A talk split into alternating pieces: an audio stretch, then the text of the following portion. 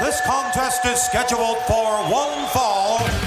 The Hot Tag Wrestling News Update. Let's head now to the anchor desk for this report. Randy Orton showed just what kind of sorry SOB he really is on this past Monday's Raw.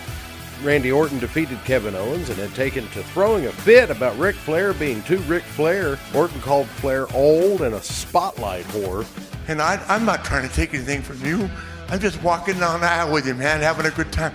All I am right now, I'm Charlotte's dad and want to be part of Randy Orton's life. Everything seemed okay until a low blow from Orton doubled over the 71 year old and 16 time world champion. Orton challenges Drew McIntyre for the WWE Championship at SummerSlam Sunday, August 23rd.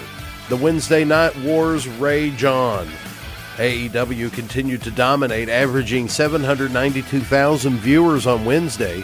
That's down from 901,000 the week before. NXT continued to slide, down 22% from the previous week at 692,000 this week. There's a possibility Marty Jannetty is a murderer. The original rocker made a post on a social media account somewhere that he pummeled a gay man in the head with a brick following an alleged sexual assault attempt in the early 70s when Jannetty was a teenager. Jannetty said he was buying marijuana off the man in question. This supposed admission was sparked by an ill fated relationship between Marty and a woman. Marty has since attempted to clarify his comments, and still glaring holes abound in Marty Jannetty's story. Marty said he disposed of the corpse in the Chattahoochee River. Police said they are investigating. Dwayne The Rock Johnson purchased the cursed XFL franchise along with his ex wife Dany Garcia and an investment firm, Redbird Capital.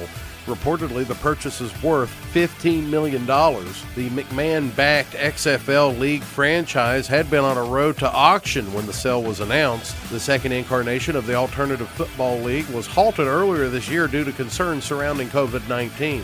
And tonight on SmackDown, Braun Strowman and Bray Wyatt will have a confrontation ahead of their WWE title match at SummerSlam. An interview with Alexa Bliss about the attack on her by The Fiend. A triple brand battle royal will determine the number one contender for the SmackDown Women's title. And Big E will square off against John Morrison. All this tonight at 8 o'clock Eastern Time. Follow the Worldview of Wrestling on Facebook and online at WVOWradio.com. This is WVOW on WVOW.